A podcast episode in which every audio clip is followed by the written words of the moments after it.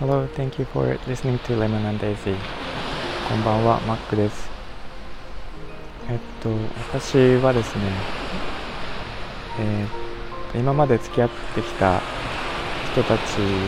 と、えっと、喧嘩をしたことがほとんどなくて、で、口喧嘩を含めですね、あの、普通の喧嘩というのがなくて、でどうしてきたかというと、えー、大抵が私が折れるっていう感じで。まあなんかうんうんと聞いて。で相手の言うことを聞いてしまうっていうことがずっとあったんですね。で、まあ、その場はいいかもしれないんですが本当は良くないんですけど。それでそれが積み重なってくといろんな良くないことが起きるっていうのがあってでそれで私がなんか切れるということはなかったんですけどなんかそういうことが原因であのなんか破局に至ってしまった関係というのがいくつかありまして。で当然なんですが今考えてみると,、えーとその場で思いついたことその場の感情っていうのはその場でしか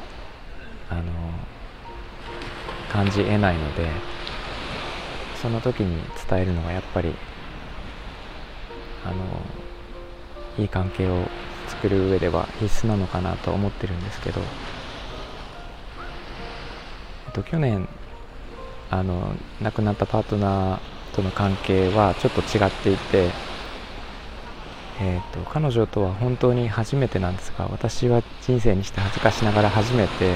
喧嘩ができた相手でして、えーと、対立というかですねよくあの言い合いをしてました。言い合いといってもなんかすごいこう喧嘩っぽい感じではなくて、えーまあ、なんかお互いの主張をきちんと言い合ってその後、まあ、ちょっと口を聞かなくなったりとかですね。そういうこともありまして。で私にとってはそれが人生で初めての体験だったので最初はとてもすごいなんかドキドキでなんかこれで終わ関係が終わってしまうんじゃないかという感じですごい心配したんですが逆になんかそういうお互いの主張を言い合うでお互いを受け入れて理解し合うっていうのが絆を深めていくっていうのをようやくですね知ってでなんかそれを喧嘩というかそういうことをするたびにどんどんこ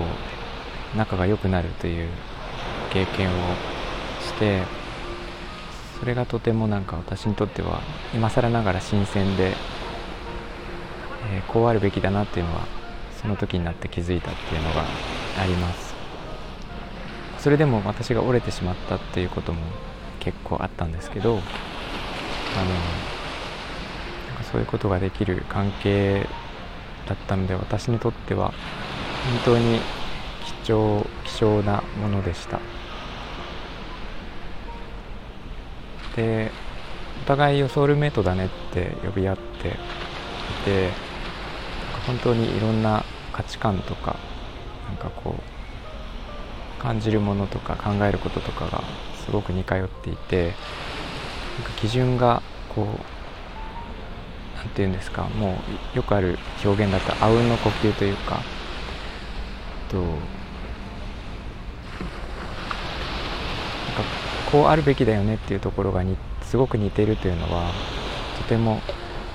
心地がよくてなんかこう話をしていてもなんかそういうところの心配がなくいろんなことを話せるっていうのはすごく良いことでうんなんか話をしていて一緒にいるだけですごい良かったんですけどなんかいろんなことをこうもう前提が分かりきっているというか2人で共有し合っている前提があっての話になるのであのお互いの夢を話したりですね、えー、なんかマイナスのことではなくてそこから発生してくれるくるプラスのことあの将来のこととか夢のこととかなんかそういうことを一緒に同じ前提に立って同じ視点で話し合えたっていうのはすごく良いかなと思っています。